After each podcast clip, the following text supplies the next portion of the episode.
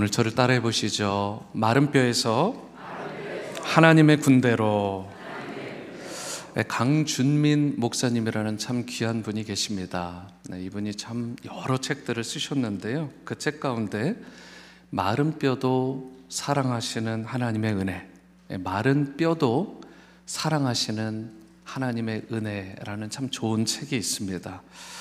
그곳에 그 책에 보면 제2차 세계대전 때 공수부대원이었던 그러한 유명한 분 가운데 하나 해럴드 러셀이라는 분이 있습니다. 이분에 대한 스토리가 거기에 실려 있습니다. 이분이 그만 전쟁 중에 포탄을 맞아서 두 팔을 잃게 됩니다. 여러분 태어나면서부터 장애가 되는 것도 힘들지만 여러분과 저와 같이 어느 정도 건강하고 또 그랬던 분들이 갑자기 두 팔을 잃는다. 갑자기 두 다리를 잃는다. 갑자기 두 눈을 잃는다. 여러분 이것은 받는 충격이 뭐 우리가 상상을 하는 그 이상입니다. 어마어마한 거죠. 실제로 이분이 그런 생각이 들었대요. 나는 이제 끝났구나. 정말 쓸모없는 고깃덩어리와 같은 인생이구나. 말이 표현이 심하게 보일지 모르지만 그분의 적나라한 그리고 솔직한 표현입니다. 건강했던 몸을 한순간에 잃어버린 거잖아요. 얼마나 참혹하고 참담한지 좌절감에 신음하며 항상 그렇게 울면서 시간들을 보냈습니다. 더 이상 쓸모없는 그런 마른 뼈와 같은 인생. 그러던 어느 날이었습니다. 하나님께서 잔잔한 위로로 그에게 임하신 것입니다. 그러면서 그 마음 가운데 감동을 주셨는데 문득 이런 생각을 주시는 거예요. 잃은 것보다 여전히 내가 가진 것이 많구나. 그래서 이분이 지체하지 않고 의사를 찾아갑니다. 그리고 자기의 잃어버린 손에 의수를 달아주기를 부탁을 해요. 그뿐만이 아닙니다. 의수를 달고 이분이 난생 처음으로 그 손으로 타이핑을 치는 연습을 한 것입니다. 거기서 끝나지 않습니다. 주님의 도우심으로 글을 쓰기 시작해요. 자신의 인생의 고통 가운데 더 깊이 있게 만난 하나님 그 은혜를 오늘 찬양처럼 그 은혜를 책에 담은 것입니다. 그리고 이것이 수많은 사람들의 심금을 울리게 되고 영화 제작자에게도 그것이 그 소식이 들어가면서 이것을 영화로 만들고 싶다라는 제안까지 받게 됩니다. 뿐만 아니라 이 책의 저자가 되는 이 러셀을 아예 배우로 캐스팅을 하게 됩니다. 참 놀라운 일이죠. 그 배우로 캐스팅이 되어서 연기만 잘한 게 아닙니다. 아카데미상 시상식에서 나무 조연성과 특별상을 수상을 합니다. 오스카상을 두 개로 받는 진기록을 수립을 하게 됩니다.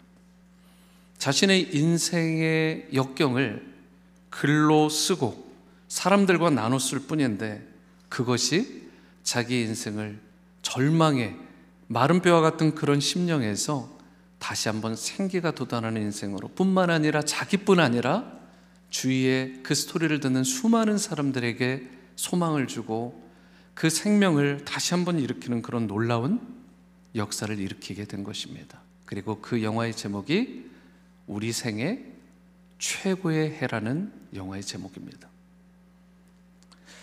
이 러셀스에게 이 수많은 상들을 받게 된 후에 한 기자가 이런 질문을 했습니다. 당신의 그 신체적인 조건 때문에 혹 너무 절망하지는 않았습니까? 그러자 이분이 이런 이야기를 합니다. 제가 처음에는 그랬죠. 하지만 하나님께서 나에게 베풀어 주신 그 은혜로 말미암아 내 육체가 더 이상 나에게 장애가 되지 않는다라는 것을 깨닫게 되었습니다. 뿐만 아니라 내게 남겨 주신 그것들을 무엇인가를 생각하고 하나님께 감사하면서 남은 것을 사용하면서 언젠가는 하나님께서 다시 나를 우뚝 세워 주실 그 은혜 가운데 회복의 날들을 통해 하루하루 기쁨으로 살아갈 수 있었습니다. 그리고 언젠가 잃은 것보다는 더 많은 것을 보상해 주실 그 하나님을 제가 믿고 신뢰했습니다. 아마도 러셀이 포탄에 맞아 두 팔을 잃고 불구자가 되었을 때 그 인생뿐만 아니라 그의 가족 그리고 그 주위에 있었던 수많은 사람들이 러셀은 실패자라고 쓸모없는 인생이라고 그렇게 불렀을지 모릅니다. 그러나 그가 의수를 달고 타이핑을 읽히고 또 글을 쓰고 영화의 배우로까지 나아가게 되면서 엄청난 반전과 대박의 기회를 이루게 된다라는 사실을 그 당시에 누가 알았겠냐는 것입니다. 그렇기 때문에 여러분과 저, 내 인생 가운데 꼭 시련과 환란이 오더라도 내 인생은 여기서 끝이 아니라는 사실. 하나님의 손에 붙들리기만 하면 그분께서 다시 한번 비전과 꿈을 주셔서 생기나는 인생으로 나를 세워주시면 내 인생의 대반전의 기회를 쓸 수 있는 제 2막, 3막을 쓸 수 있는 놀라운 은혜가 임한다는 사실. 하나님께서 여러분과 저의 인생을 다루실 때, 혹 러셀과 같은 방법으로 다루실 때도 있습니다. 욥을 요즘 묵상하고 있는데 욥과 같이 여러분과 저를 완전히 낮추실 수도 있습니다. 하지만 우리가 실패하긴 하지만 한 번의 실패가 영원한 실패가 아닙니다. 그것을 다시 딛고 일어설 기회, second chance를 하나님께서 여러분과 저에게 주시는 것입니다. 잠시 후에 이야기를 하겠지만 제가 부산행이라는 영화 제목을 얘기해야 되는데 해운대라는 영화 제목을 얘기했어요. 그런데도 넉넉하게 품어주시는 성도님들의 따뜻한 은혜에 second chance를 주심으로 2부 때는 수정된 내용을 말할 수 있다는 사실. 하나님께서 주신 그 은혜가 여러분과 저에게 second chance를 주시고 다시 한번 일으켜 세워주시는 놀라운 역사가 일어나게 될 줄 믿습니다. 만약 우리가 생각해 볼 때 하나님께서 우리의 실수를 한 번 실수로 그냥 결단을 하시고 그곳으로 끝내버리셨다면 여기에 이대로 온전히 앉아 있을 수 있는 사람이 단 한 사람이라도 저를 포함해 있을 수 있을까요? 그럼에도 불구하고 하나님은 여러분과 저를 너무 사랑하셔서 second chance를 주시고 또 찬스를 주시고 찬스를 주셔서 마른 뼈와 같은 우리의 심령에 생기를 부어 주시고 하나님의 군사로 여호와의 군대로 우뚝 서게 하는 그 놀라운 역사를 이렇게 일으켜 세워 주셨고 앞으로도 일평생 우리를 하나님의 군대로 사용하셔 주실 줄로 믿으시기 바랍니다. 어제 토요 시간에 급하게 신방을 다녀왔어요. 90이 한참 넘으신 권사님 한 분이 이제 병중에 계신데 많이 회복되셨어요. 며칠 동안. 감사하게도. 근데 저를 보고 너무 좋아하시는 거예요. 너무 좋아하세요. 근데 제가 그런 생각이 들었어요. 저와 같은 부족한 자, 미천한 자가 이런 기쁨을 그리고 이런 위로를 드릴 수 있다면 하나님께서 우리 권사님에게, 집사님에게, 성도님들에게 임하시게 되면 어떤 놀라운 역사가 일어날 수 있을까? 오늘 하나님께서 여러분 개인의 삶 가운데 온전히 임하시는 역사가 일어남으로 말미암아 마른 뼈와 같은 그런 심령들, 육체들, 우리의 영혼들이 다 살아나는 역사가 있게 되기를 주님의 이름으로 축원합니다. 다시 넘어지고 넘어져도 second chance를 주신 주님, 그 주님께서 오늘 본문 속 에스겔에게도 임한 것입니다. 에스겔이 본 환상, 하나님께서 바빌론의 포로로 잡혀 있던 에스겔에게 주신 환상이에요. 어딘가로 에스겔을 데리고 갑니다. 그 장소에 가보니까 골짜기에 마른 해골들이 진토와 같은 상태로 가득한 것입니다. 그냥 마른 뼈가 아니었다고요. 어느 정도였느냐? 언제부터였는지 모를 정도로 상태가 심각한 거예요. 뼈라도 다 같은 퀄리티의 뼈가 아닙니다. 어느 정도냐? 바람만 훅 하고 불어도 날아갈 것 같은 먼지가 되어버릴 것 같은 상태까지 되어버린 그런 마른 뼈의 상태. 하나님께서는 그럼에도 불구하고 그 뼈들이 하나님의 군대가 될 것이라고 선언하셨어요. 그런 철저히 마른 뼈와 같은 심령들임에도 불구하고 그들을 다시 회복시켜서 여호와의 군대로 일으키실 거라고 선언을 하신 것입니다. 그리고 우리는 이것을 부흥이라고 부르는 것입니다. 저를 따라해 보시겠습니다. 부흥. 부흥. 이 부흥이 여러분과 저에게 임하게 될 줄로 믿습니다. 우리 지구촌 교회를 하나님의 군대와 같은 귀한 믿음의 공동체로 세워주실 줄로 믿으시기 바랍니다. 여러분들의 가정을 치유하시고 세워주셔서 이 성탄의 계절에 수많은 사람들을 주님 앞에 돌아오게 하는 일에 여러분과 제가 쓰임받는 역사가 일어나게 될 줄로 믿으시기 바랍니다. 저는 여러분과 저의 삶 가운데 우리 지구촌 교회 가운데 이런 부흥의 역사가 일어나길 계속해서 기도하고 있습니다. 그리고 그동안 보니까 수많은 분들이 이런 부흥을 위해서 기도해 왔다라는 것을 제가 보게 됩니다. 하나님은 마른 뼈와 같은 상태로 있는 여러분과 저를 원하시지 않고 다시 한번 그 마른 뼈의 상태에서 하나님의 군대로서는 그 꿈과 소망을 우리 가운데 두고 계신다라는 사실. 그렇다면 우리가 어떻게 할 때 이 마른 뼈와 같은 삶을 청산하고 하나님의 군대로 일어서서 하나님 나라와 영광을 위해 다시 한번 기쁨으로 힘차게 달려가는 삶을 살아갈 수 있을까? 오늘 첫 번째로 하나님의 군대가 되기 위해 우리에게 필요한 것은 부활의 능력이라고 말씀하고 있습니다. 부활의 능력이 임해야 된다. 우리가 마른 뼈와 같이 생기 없는 삶을 살아가는 그 이유는 저와 여러분들이 절망과 좌절과 고난의 무덤에 갇혀 있기 때문에 그래요. 무덤이 무엇인가요? 무덤은 여러분들이 아시는 것처럼 제가 지난 목요일에도 무덤에 가서 장례 예배를 드렸는데 그 무덤은 죽음의 장소입니다. 살아있는 것이 하나도 없는 완전히 죽음의 장소가 무덤이죠. 여러분, 시신을 가두어 놓은 곳, 철저히 자기 힘으로는 나올 수 없는 결박의 장소가 무덤이라고요. 그런데 왜 우리의 삶이 무덤과 같이 되었을까? 달리 이야기하면 왜 이렇게 절망의 무덤, 너무나 좌절의 무덤 가운데 박혀서 헤어나올 수 없는 상태까지 되었을까? 하나님께서 분명히 우리를 위해 디자인하셨을 때는 밝고 빛난 인생, 풍요로운 삶, 형통한 삶을 기대하시고 우리에게 그렇게 디자인하셔서 우리를 창조하셨는데 왜 우리는 이렇게 무기력하고 왜 우리는 이렇게 마른 뼈와 같은 심령으로 죽음의 무덤 가운데 갇혀 있느냐는 것입니다. 그 근본 이유는 성경에 보면 죄라고 진단하고 있습니다. 우리가 죄를 짓는 순간에 우리가 죄에 대해 결박당하게 되고 옴짝달사가 없는 사망과 죄악과 절망의 무덤에 갇혀버리게 되는 것입니다. 오늘 본문에 기록된 이스라엘의 경우도 마찬가지입니다. 왜 그들이 바벨론의 포로로 바벨론이라는 무덤에 갇히게 됐나요? 옴짝달싹 할 수 없이 포로의 신분이 되고 말았나요? 그 이유는 그들의 범죄함 때문에 하나님을 멸시하고 우상을 섬기고 그 가운데 죄로 얼룩진 가득한 그들의 심령 때문에 바벨론이라는 무덤에 갇히고 만 것입니다. 희망이 없었어요. 절망뿐이었습니다.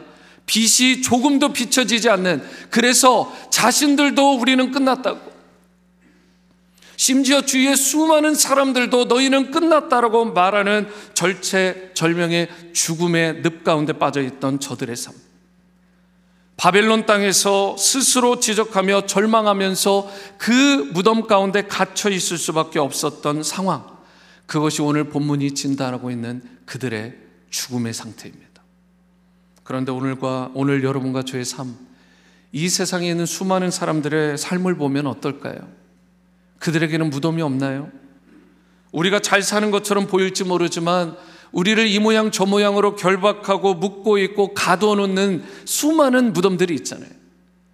육신의 고통이 와가지고 그것 때문에 갇혀 있는 우리의 마음의 탐욕과 정욕 때문에 그것으로 인해 옴짝달싹 못하는 그런 상황. 어떤 사람은 중독에 빠져 있어요. 게임 중독, 알코올 중독, 여러 가지 드러그 그런 상황 가운데 있는 사람들. 어떤 사람은 두려움에 절망에 패닉 상태에 빠짐으로 말미암아 갇혀서 어찌할 수 없는 상황 가운데 있는 분들이 이 성탄의 계절 우리 가운데도 있다는 사실. 주위를 둘러보면 너무나 신음하고 아파하는 분들이 많습니다. 우리를 결박하고 꼼짝달싹하지 못하게 하는 무덤이 있어요. 그런데 이것을 과연 누가 어떻게 깰 수 있냐는 것입니다. 여러분과 제가 깰 수 있을까요? 절대로 불가능합니다. 12절을 봅니다. 어떻게 이 일이 가능하느냐? 주 여호와께서 이같이 말씀하십니다. 내 백성들아, 내가 너희 무덤을 열고 너희로 거기에서 나오게 하고 이스라엘 땅으로 돌아가게 할 것이다. 이어서 13절 말씀입니다. 내 백성들아 내가 너희 무덤을 열고 너희로 거기에서 나오게 한즉 너희는 내가 여호와인 줄을 알리라. 우리 인생의 무덤을 깨뜨리고 거기에서 나오게 하실 수 있는 유일한 분은 여호와 하나님이심을 믿으시기 바랍니다. 우리가 비록 연약하고 미약해도 하나님을 전적으로 믿고 신뢰하고 의지하게 되면 그분을 붙들게 되면 우리를 가두고 있는 어떠한 절망의 무덤도 열어주시는 깨뜨려 주시는 역사가 일어난다는 사실. 그런데 복음서에 보면 인류 역사상 최초로 인간의 몸을 입고 사망 권세를 깨뜨리고 일어나신 분이 있습니다. 그분이 누구십니까? 바로 예수 그리스도이십니다. 제가 알기로는 역사상 자기 능력으로 무덤을 깨뜨리고 나오신 분은 단 한 사람밖에 없어요. 그 한 분이 바로 예수님이십니다. 죽었던 나사로가 나온 거 아니냐고 말할지 모르지만 성경을 조금만 묵상해 보시면 자기의 힘으로 나온 것이 아니라는 사실쯤은 아실 것입니다. 예수님께서 나사로야 나와라 라고 말씀하시자 나사로가 사흘 만에 나오게 된 것입니다. 오래전에 뉴욕의 한 랍비 한 사람이 예수님 흉내 좀 내보겠다고 자신을 무덤 속에 넣어달라고 한 적이 있습니다. 사흘 만에 나올 테니까 사흘 만에 파보라는 것입니다. 그런데 안타까운 것은 아직까지 못 나오고 있다는 사실. 사람이 무덤에 들어가면 죽게 됩니다. 숨을 쉴 수가 없어요. 무덤에 갇혔다라는 건 죽은 것을 말하는 것입니다. 그리고 그 가운데 오래되면 뼈가 썩게 되는 것입니다. 인간이 아무리 능력이 뛰어나도 무덤을 깰 수가 없어요. 하지만 성경은 분명히 말씀합니다. 우리 부활의 주님께서 그 일을 이루셨고 또 그 부활의 주님을 믿는 자마다 부활의 능력이 여러분과 저를 절망의 무덤에서 나오게 하신다라는 이 사실 이것을 믿고 신뢰하시는 여러분과 저의 삶이 될 수 있게 되기를 축원합니다. 성탄의 계절 12월에 예수님께서 이 땅에 오신 이유가 무엇인가요? 예수님은 여러분과 저에게 십자가의 대속의 은혜로 말미암아 새 생명을 주셨죠. New Life. 그런데 그 New Life의 핵심 가운데 하나가 무엇인지 아십니까? 예수님은 십자가에 죽으셨을 뿐만 아니라 다시 사셨다라는 사실. 부활의 완성은 부활의 핵심은 십자가의 죽으심만이 아니라 십자가의 죽으심과 부활의 역사임을 믿으시기 바랍니다. 이 두 가지가 복음이에요. 그리고 이 복음의 능력으로 지금도 그 복음을 믿는 자마다 온전히 그 복음의 능력을 의지하고 신뢰하는 자마다 무덤을 깨뜨리는 역사를 우리 주님께서 나사로처럼 일으켜 주신다라는 사실. 여러분과 제 안에 무엇이 묻고 있습니까? 어떠한 절망의 무덤 가운데 여러분이 혹 갇혀 계십니까? 여러분의 힘으로는 결코 깨뜨릴 수 없습니다. 그 부활의 능력이 되시는 주님을 여러분의 마음에 이 시간 모시고 그리고 성탄의 계절에 그 부활의 능력이 되시는 주님을 전하는 생명을 주는 여러분과 저의 삶이 될 수 있게 되기를 축복합니다. 저는 우리 워싱턴 지구촌 교회가 매 예배마다 이런 부활의 능력이 선포되는 예배가 계속해서 드려질 수 있게 되기를 원합니다. 모든 심령들이 예배에 올 때마다 그 심령들이 무덤을 깨뜨리고 다시 살아나는 역사. 매 예배마다 부흥을 경험하는 역사가 우리 가운데 이 예배를 통해 부활의 능력이 되시는 주님께서 성령을 통해 임하심으로 말미암아 그 역사가 일어나게 되기를 축원합니다. 오늘 이 순간에도 여러분과 저의 삶이 성령의 임재가 가득하고 충만한 부활의 능력으로 말미암아 다시 살아나는 낙심되었던 인생이 다시 회복되는 그런 부활의 기쁨을 누리는 여러분과 저의 삶이 될 수 있게 되기를 축원합니다. 두 번째는 마른 뼈의 삶을 청산하고 하나님의 군대가 되길 원한다면 우리가 부활의 능력과 함께 성령이 임해야 된다라고 성경은 분명히 말합니다. 저를 따라해 보십니다. 성령이 임해야 합니다. 14절 상반절입니다. 내가 내 또 내 영을 너희 속에 두어 너희가 살아나게 하고. 여러분 성경은 그대로 받으셔야 됩니다. 오늘 분명히 뭐라고 했습니까? 여기서 내 영이라는 말씀이 나와요. 누구의 영이에요? 하나님의 영. 그리고 그 영은 한 단어로 또 무엇입니까? 성령을 말하는 것입니다. 실제로 구약 성경에서 쓰여진 오늘 이 단어의 루하라는 단어는 성령을 말할 때 하나님의 영을 말할 때 쓰이는 단어입니다. 그런데 꼭 이 본문에 루하라는 단어가 쓰인 거예요. 성령을 말하는. 오늘 내가 매일 기쁘게 성령이 계시네, 성령이 계시네 찬양했잖아요. 성령이 임해야 기쁜 거예요. 성령이 임해야 회복이 많은 것입니다.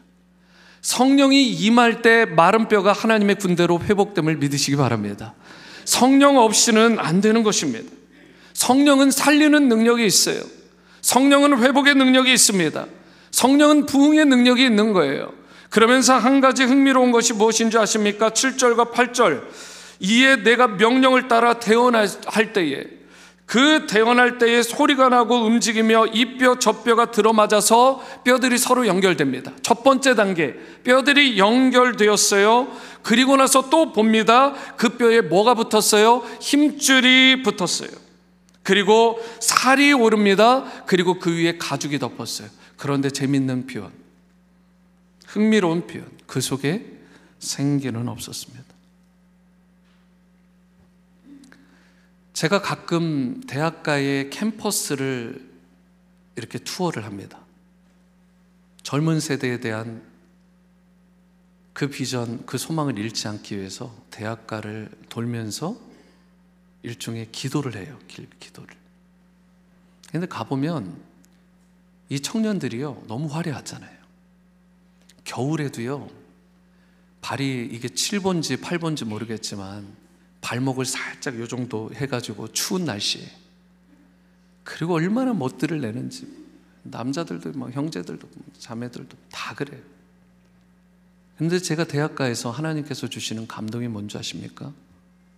마른 뼈다. 겉모습은 너무 화려해요. 가죽도 있어요. 살도 붙었어요. 그런데 생기가 없어요. 죽은 거예요. 여러분 겉으로는 살아 있다라고 말할지 모르지만 외형이 아무리 그럴싸해도요 생기가 없으면 죽은 것입니다. 그리고 그 생기가 없으면 살아 있는 여호와의 군대로 쓰임 받을 도리가 없는 거예요.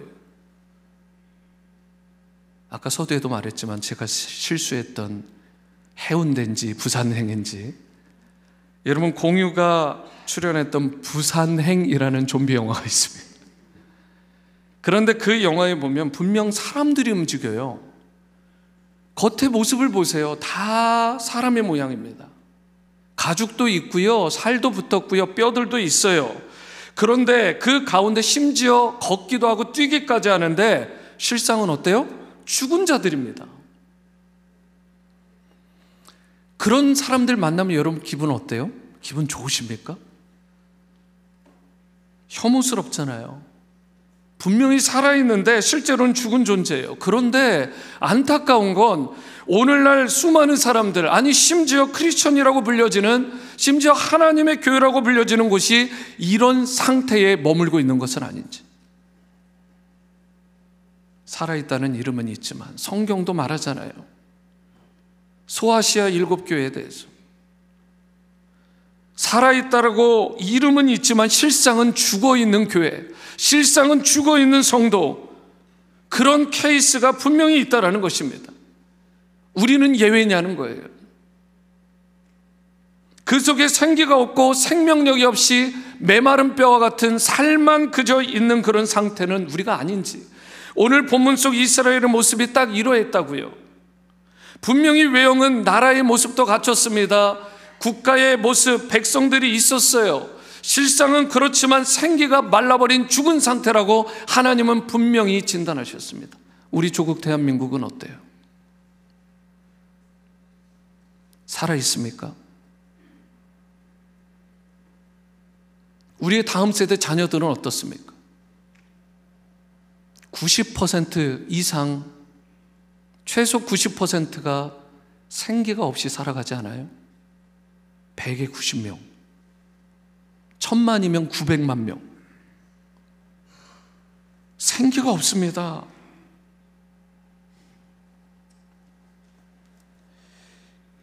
여러분, 이렇게 죽어가는 민족, 이렇게 이미 좀비와 같이 되어버린 이런 심령들 가운데 다시 살 수 있는 길이 무엇이냐? 성경은 가족도 있고 모든 것을 다 갖추었지만 다시 살 수 있는 유일한 길은 생기가 임해야 된다고 말씀합니다. 우리 개인의 심령도 마찬가지죠. 성령께서 우리 가운데 임하셔야 우리 안에 있던 어둠의 권세가 떠나가게 되고 우리를 누르고 있던 악한 권세가 떠나가게 되고 그리고 주님께서 태초에 디자인하신 밝고 빛나고 풍성한 인생으로 회복될 수 있는 것입니다.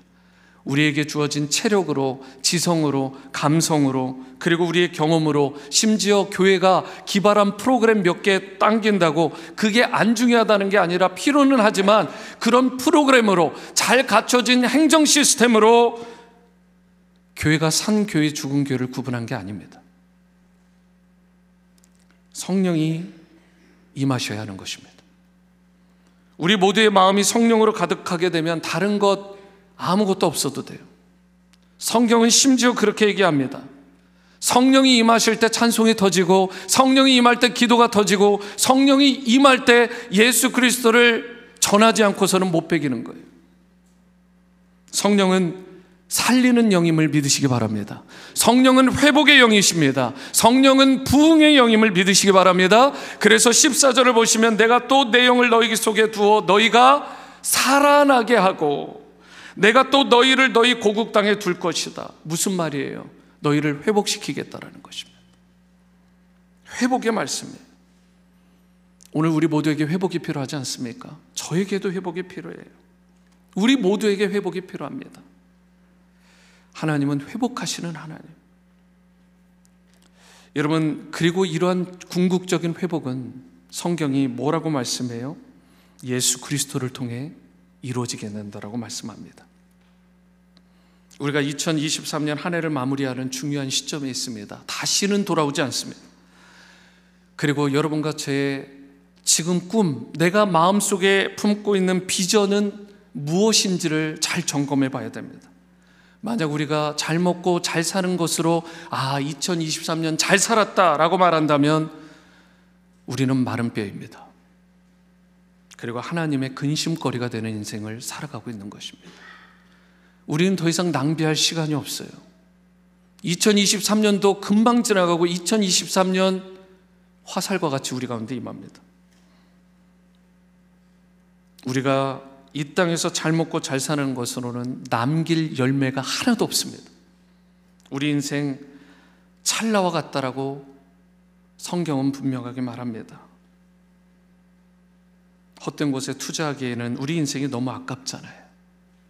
그러므로 여러분과 저 한 사람 한 사람이 하나님의 여러분과 저를 향한 그 뜻을 붙잡고 우리가 심령에 새길 수 있게 되기를 바라고 그분이 부르시는 참된 비전과 사역의 현장을 향해 죽어가는 마른 뼈 같은 심령을 향해 나아가는 하나님의 군대로 쓰임 받는 우리 교회와 성도와 가정이 될 수 있게 되기를 축복합니다.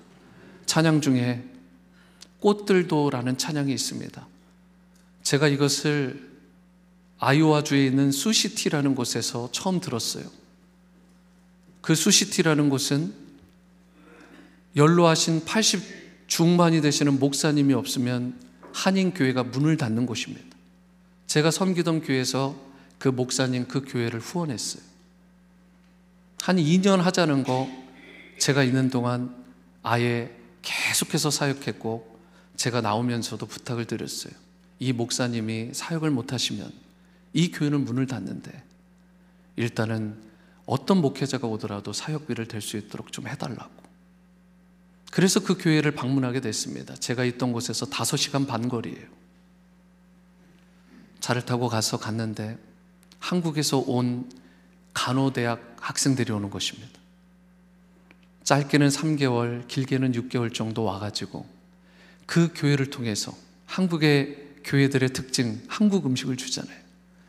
그 수많은 간호대학 학생들이 한 50명 중에 40명이 그 교회를 나와요. 믿지 않는 청년들입니다. 그리고 그 청년들에게 복음이 전해지고 그리고 기도하고 하는데 수많은 청년들이 살아나는 마른 뼈들이 그야말로 다시 여호와의 군대로 서는 놀라운 역사가 있게 되고 제가 갔을 때 찬양팀이 12명이 서 있는 거예요.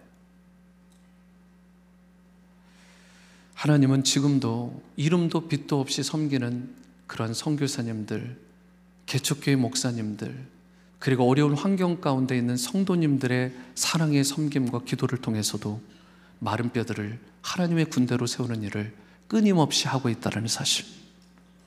오늘 우리가 이 사실을 기억하고 그때 제가 불렀을 때의 그 흐르던 눈물, 그 감격이 있는 귀한 곡, 거기서 처음 배웠어요. 그 청년들을 통해 꽃들 도라는 찬양. 그런데 이 곡은 사실은 일본의 이름도 없는 그 무명의 크리스찬 하나가 자기의 나라, 그 자기의 땅 일본을 보니까 마른 뼈와 같은 거예요. 마른 뼈들이 막 돌아다니는 거예요. 그 땅을 보며 너무나 안타까워하는 심령으로 그 땅에 다시 살아나기를 눈물로 소망하며 지은 곡이 바로 이 곡입니다.